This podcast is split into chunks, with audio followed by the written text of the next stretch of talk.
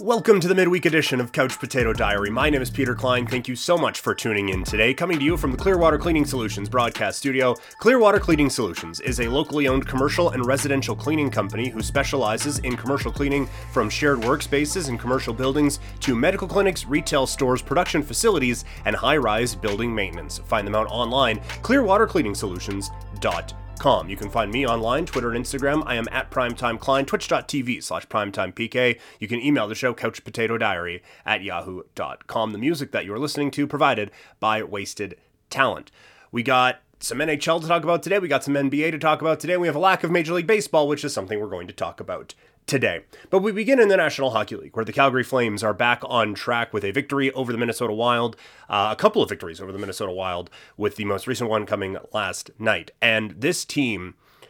We're, we're probably going to stop talking about them here in a little bit because it's just we've kind of run out, out of things to say about them. And last night, I thought was a very good showing of all the ways this team can be dangerous, all kind of in one. You have a power play that was lethal to to start this game. We'll get to why in a little bit on the Minnesota side, but you get a power play that is just on fire. Tkachuk, they, they said uh, 10 of his 27 goals this year have come on the power play. They get another power play goal that really kind of seals the game late or, or early on in the third period, sorry.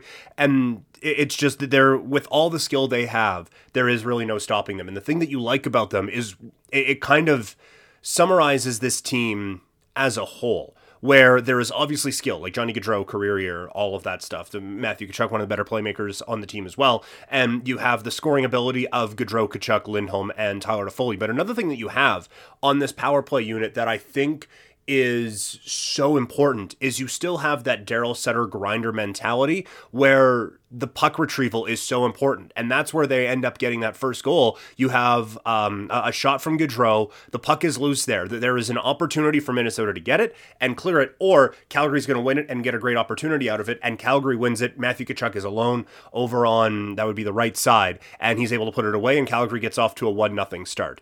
That is the type of battle, and that is the type of stuff where you don't necessarily think about it when you think of Daryl Sutter hockey or when you think of like grinding out victories and stuff stuff like that. You think of like board battles and strong defensive play, but it's winning those types of puck battles and being able to retrieve the puck to get to, to steal basketball terms like second and third chance opportunities, especially on the power play, that's where it can really do wonders for you. And then you have a team that played pretty well defensively in the first. Things kind of start to break down as the period goes along, but when that happens, Jacob Markstrom is right there to really kind of hold the fort for the the, the Flames. I, I, thought he made some excellent saves. That Minnesota top line was dangerous all night. Kaprizov with the, the the setup on Foligno for the goal, with the the speed that he had to get behind the defense. I thought that was a really they, they had success with it a couple of times, and I really liked it. Where it was just a, a soft chip into the zone, and then Kaprizov uses his speed, and it kind of it caught Hanifin off guard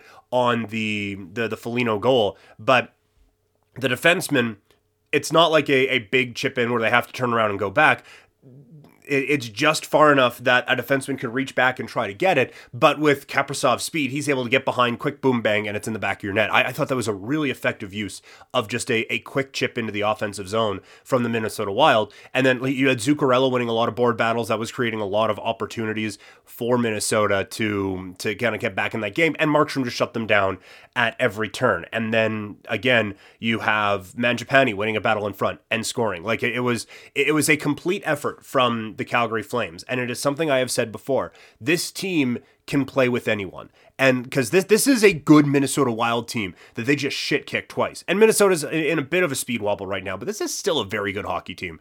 And I think a pretty good defensive team. And they made them like they, they beat the Minnesota Wild at Minnesota Wild hockey. And and for the Wild, the thing that concerned me from this for them was that net front presence was not there for them all night. And like I, I, thought Calgary had a pretty good run of the high danger scoring opportunities and the, the, high danger scoring areas. And when there was some loose pucks, Calgary was getting to a lot of them. And if Minnesota wants to to kind of shore up one thing at this deadline, it would be maybe someone a little bit more effective in front of their own net because there was a, a few issues there where I, I thought that some better defending might have been able to, to help them. But now we are in the last month before the trade deadline, just a few weeks away.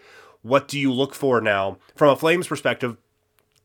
I, I, keep talking about the, the need to add another defenseman, and I think I'm not saying, well, Gudbranson's playing so well you can't replace him, but Gudbranson's actually playing okay at times. Like I'm, I'm still not all the way sold on him as a player, but I, I still think just a bit more forward depth on this team is the way to go. And for Minnesota, you, you look at where they had some issues in these couple of nights. That top line was great. Everyone else uh, wasn't really.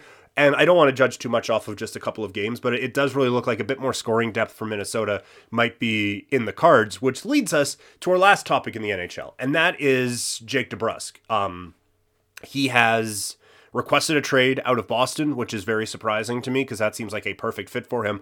Boston has responded by showcasing him on the top line, and he has five goals in his last six games, and he is playing out of his damn mind. And he hasn't been able to reach this level consistently enough, I don't think, for the Bruins, where you can just rely on this. But you at least know it is there. Like I, I don't think this is a flash in the pan type of a this isn't a Jonathan Cheechoo sort of a situation. This is a guy who has a very good shot, has some wheels, and can battle. Like he he is kind of a, a complete package in that sort of thing. I'm not saying he's the best player in the league, but he has the talents that could make him one of the, the better players in the National Hockey League. It's just it doesn't always get all put together all the time. But when I look at a team like a Minnesota, for example, where maybe you could use a little bit more high end scoring depth. I still think teams like the Kings and the Ducks need just a touch more of that on their teams.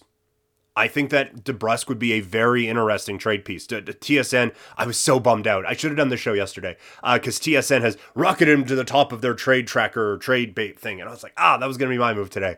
Uh, but I think he becomes one of the most intriguing pieces of the NHL trade deadline. And, and the reason being, it's kind of like uh, Lindholm with the Ducks, where you have a team that is right now set up to win. And it's a bit different from the Ducks because they're just kind of entering their winning phase, whereas the Bruins are in kind of the last hallway before the exit. Like they are holding on to this and still a very good team. Like I'm not saying they are old and, and fading out. I, I would put them I mean, they are literally ahead of the, the Washington Capitals, but I would put them ahead of the Capitals in that situation. And as far as teams that I could see winning the Stanley Cup, I still think the Bruins are in there. And their issue, though, is I think they need a second line center. Coyle can be that on certain nights, but boy, you would feel better if he was your third.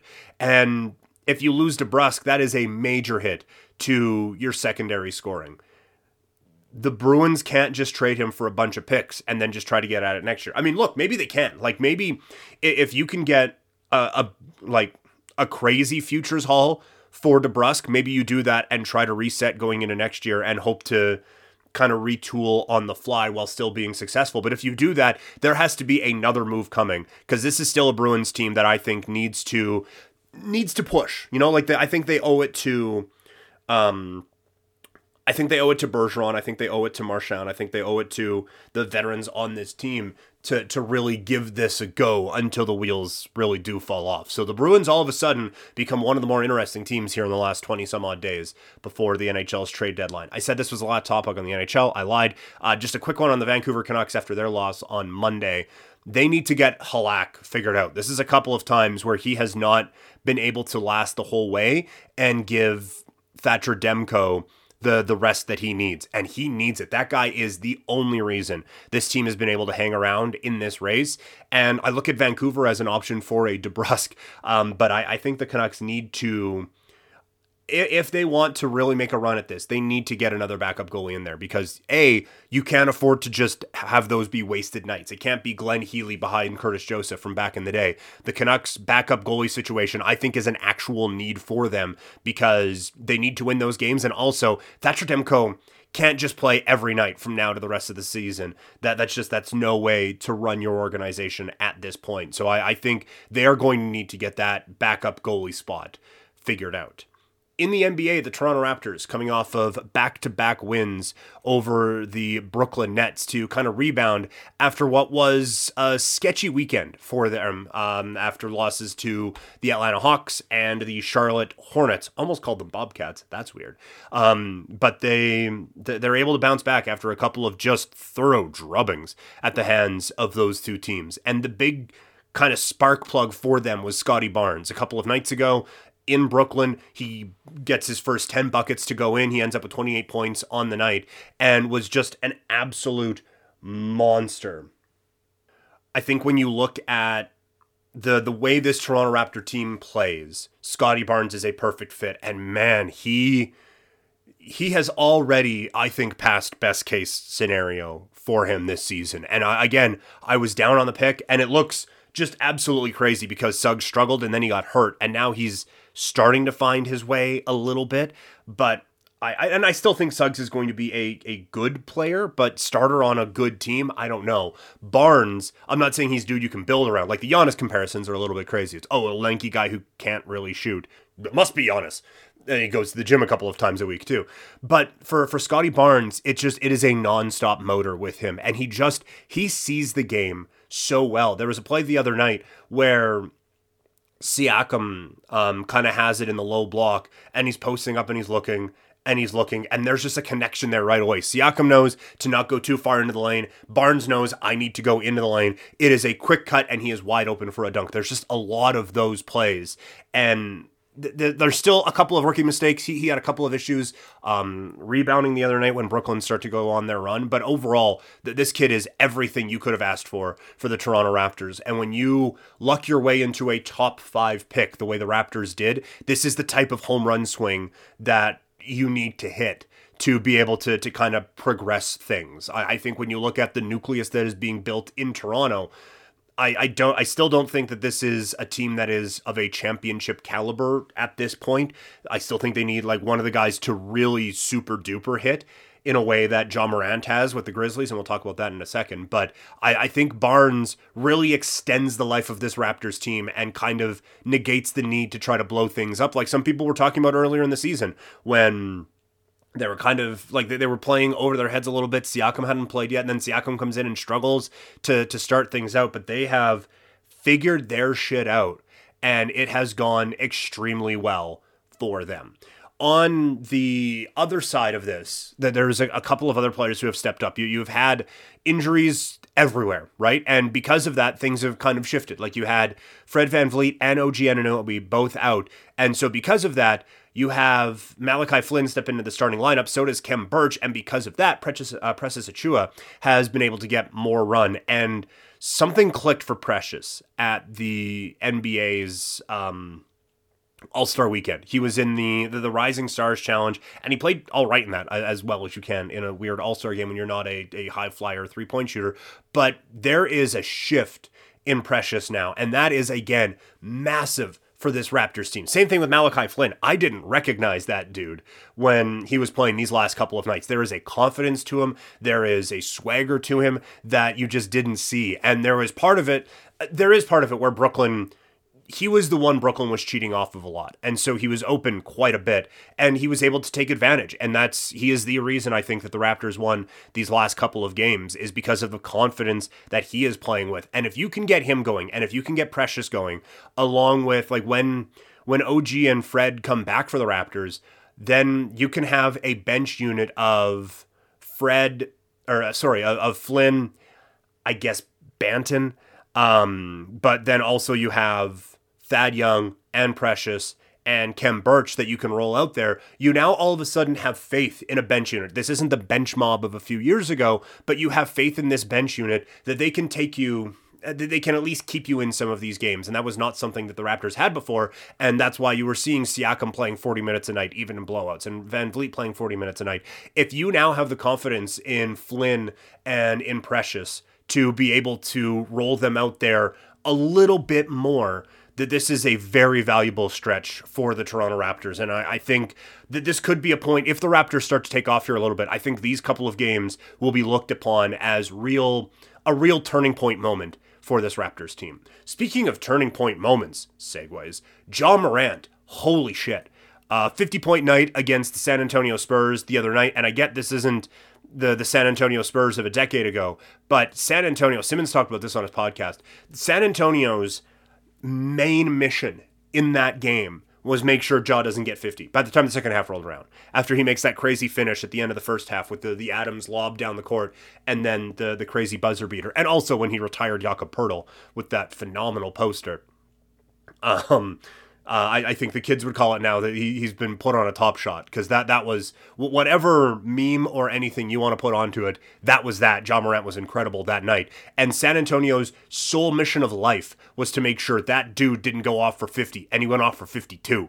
It was a crazy night. He was unstoppable in ways that only the best players in this league are, and I think now Ja has reserved his seat at that table. He has now moved into that difference maker category. And we talk about getting into top picks in the draft and wanting to uh, wanting to hit that home run.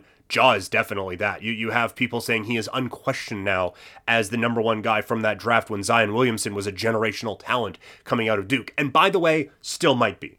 He just needs to play ever. But for for Ja Morant, I don't think any discussion about his upside is too much now. I and my initial thought when someone has a big game like that and they've been playing well all season and then it's oh this guy's lock MVP candidate. I kind of uh, is he? Because I still think Jokic is that. The fact that the Denver Nuggets haven't fallen apart entirely with their next two best players being out all season with injuries. Um, Jokic is playing like the best player in the league, and I think he deserves the MVP, and I think Embiid is right there. But I now think Ja Morant at least is in the others receiving votes category with, with how he has played. I think there was a bit of an overreaction with the guy locked MVP, but you look at the turnaround that he has done for the Memphis Grizzlies, and the comparisons to, to Giannis certainly I don't think are warranted. Obviously, entirely different players, and Ja Morant isn't as physically dominant, but it's just there is a pressure he puts on defenses, and there is a confidence that he puts in this Grizzlies team that you really, I, I don't think you can overstate how important Ja Morant has been to Memphis. And it's a sign I think of the league healing a little bit when when Zion comes back if he is able to work things out with the Pelicans you look at the players that you have on small market teams right now where you have Giannis with the Bucks, you have Ja with the, the, the Grizzlies, you have potentially Zion with the New Orleans Pelicans, you have I was going to say the New Orleans Saints because the dude looks like a linebacker right now.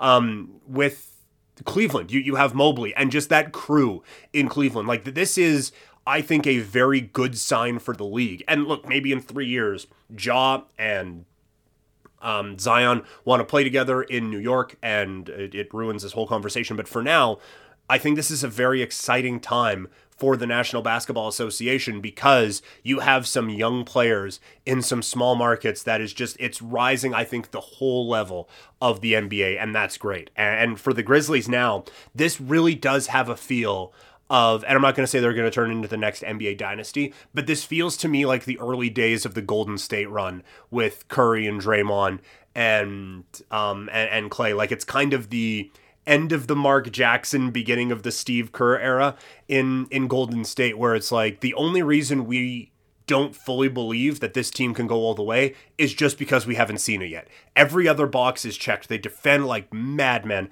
I wish they would shoot a touch better, but even that's starting to improve a little bit. Um, and you have the excitement. You have the the um, generational star of Ja Morant that can take you to the next level. Like I think the Grizzlies check off every box along the way, and that is oh, it's just awesome to watch. It really, really is awesome to watch what's happening right now in Memphis.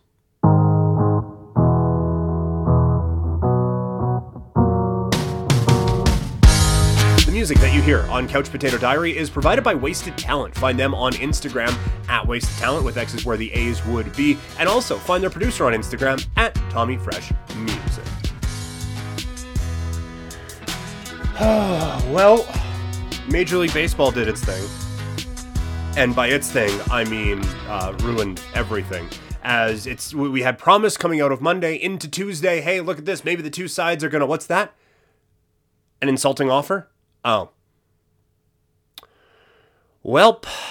And we're back at a point now where we are missing games. The first two series of the year have been canceled by Major League Baseball a 162 game season is not possible, which means for the third year in a row, we're going to look at a season and go, ah, yeah, it was a bit of a weird one though. So this is entirely frustrating. And again, you look at, just look at the sports landscape with me for a moment, won't you? Look at how popular every other sport in the world is right now. like, The NFL, never better. The NBA, we just talked about the potential that the NBA has for growth with these young stars that are coming in. And by the way, this draft class is phenomenal, so you're going to get more of that. And then you look at the NHL, which is the generally the redheaded stepchild of the um, of the sports world. They're on ESPN and Turner, and they're putting up big numbers. Women's sports through the roof. Most watched hockey game of the last five years. That women's gold medal game. The WNBA is reaching new heights of TV viewership. All, all, all of these sports are. ESPN has the UFC, and they're carrying the streaming service for the worldwide leader in sports right now. Soccer is getting massive signing de- um, television rights deals, and it's become wildly popular here in North America. We are having another sports boom period, and Major League Baseball is like, eh, maybe, but also we don't want to raise the competitive balance tax by more than $6 million, so fuck off. It's infuriating to watch a sport that the only way it's been able to salvage anything for the last my entire lifetime is a steroid scandal. That's the only way they've been able to to stay relevant. The only thing they could think of to get relevant for a decade was to juice their dudes to the gills, turn a blind eye to it, and watch the record book get exploded. Aside from that, what's baseball done to market the sport properly? What you, you look at the NFL and the changes that they have made to make the sport more enjoyable, they created a damn channel that revolutionized the sport in NFL Red Zone, and they are now seeing like broadcasters are getting $20 million to call NFL games. So they're doing all right. You look at the NBA, we just talked about the exciting players that are coming into this league, and they haven't necessarily changed a whole lot of rules. Although, I mean, look, they, they made a few changes this year to some of the foul rules that have faded away over time, but it made the game a bit more watchable. Like, all of these sports are doing all of these things to feel more exciting and to get fans more excited. And baseball, which has a crop of young players, we talk about the NBA and all these exciting young players. Look at what you have in baseball. Look what you've had in the World Series just for the last few years. You had Soto a couple of years ago, who was just a, a man among men, and he's like eight years old. And he, he's an exciting player. Acuna wasn't even healthy, and the Braves were still one of the most exciting teams in the league. They won a championship. The Dodgers have one of the most fun players in the league in Mookie Betts. And you look on down the line, you look at what's happening, selfishly for me, in Toronto with Vlad Guerrero Jr. You look at what the, the White Sox were able to build and the exciting players they had and the moment they had at the Field of Dreams game with Tim Anderson hitting the, the home run. And you have a couple of other players on that team that are wildly exciting. You have Mike Trout, you have Shohei Ohtani, who's an international superstar. You have all of these exciting things. It should be a rush to get back on. They should be like, ah, mate, 160. Can we go 180? Can, like they should be trying to get more baseball out there. Instead, there is this petty disagreement, and I, I've said before, the only thing that is holding this up is one side wants to win bigger than the other side.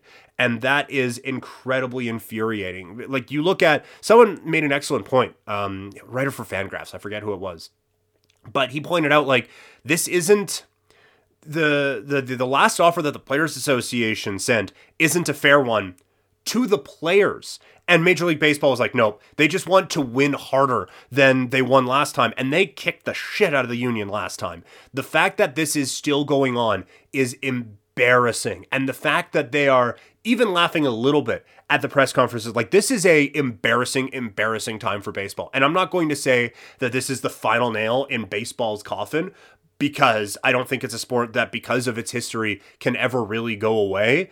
But man, like they are. It's like you get a life preserver and you just knife it up right away. And oh well, this must be for eating, right? Like that. That's that's where baseball is at right now. They are drowning, and they have this opportunity to come back. Like that, there is absolutely no reason to not come back. Expanded playoffs, fine. Like no other sport in the world uh, I guess hockey to a certain extent, but no other sport really tries to keep its exciting young players away from the game as much as baseball does. Like it's just maybe baseball needs this pause and everyone to just step back and it's not going to happen but the owners need to step back and like what the heck are we doing here? And i get like the the whole the, the owners don't love the game trope is so tired because uh, most owners don't you know? Like there's and the ones that do love it too much and they get in the way a whole lot. Like for a lot of these guys, this is just an investment. And that's the other frustrating part about this is that they want to make more and more money on a thing that is already gaining value all the time. So you want to be able to make 20, 30 million dollars a year and then you want to be able to sell the thing for 8 billion dollars by the time the whole thing is done. And every other sport has been able to do that and baseball probably will be able to do that too. It's just it's I, I can't I know I'm supposed to because it's a podcast and that's kind of the point of all of it, but I I can't put into words how frustrating this is. And you look at like the the damage that has already been done in some markets because of the last lockout. Like they lost the team in Montreal. It just, just gone. Um, and you look at like some of the I guess looking at attendance numbers the last few years is a little bit weird because, you know, the pandemic and everything that's gone on. But like that that only masks some of the issues right now. And like the national broadcasts are basically non existent ratings wise. Like baseball already had a perception problem and it's getting bigger and bigger by the second that this lockout goes on. And again, the thing I keep bringing up, we have baseball people tweeting about it. But aside from that, the sports news wire right now isn't missing baseball at all. And I think baseball needs to be very worried about that. That they're in the next, I mean, two hours, they're going to be backpaged for the NFL scouting combine. That should concern baseball greatly. That's going to do it for the show today. Thank you all so much. Please remember, rate, review, subscribe wherever you can. Download this. Tell your friends to download it. Even if you don't listen, just download it. Um, it's it's all all greatly appreciated. And please support our sponsor uh, for the studio. They are Clearwater Cleaning Solutions. They are a locally owned commercial and residential cleaning company who specializes in commercial cleaning from shared workspaces and commercial buildings to medical clinics, retail stores, production facilities, and high-rise building maintenance. Find them online, clearwatercleaningsolutions.com. Twitter and Instagram I am at Primetime Klein, twitch.tv slash primetimepk. You can email the show, couchpotatodiary at yahoo.com. The music you're listening to right now, provided by Wasted Talent. Find the producer on Instagram at Tommy Fresh Music. We Had No Idea comes out every week on these same podcasting platforms. It's a general history podcast that I do. Tomorrow we'll have a bonus episode that you'll hear from it on the episode we did on Muhammad Ali. Thank you all so much for tuning in. I'll be back, like I said, bonus episode here tomorrow. We also have the Twitch stream coming up tomorrow as well. Friday, massive show. We got AEW Revolution. We have UFC 272. We have some local stuff going on as Can Am Wrestling continues to do big things. A lot of fun happening on this uh, channel this week. Can't wait to talk to you guys when we're back at it tomorrow. I'm out.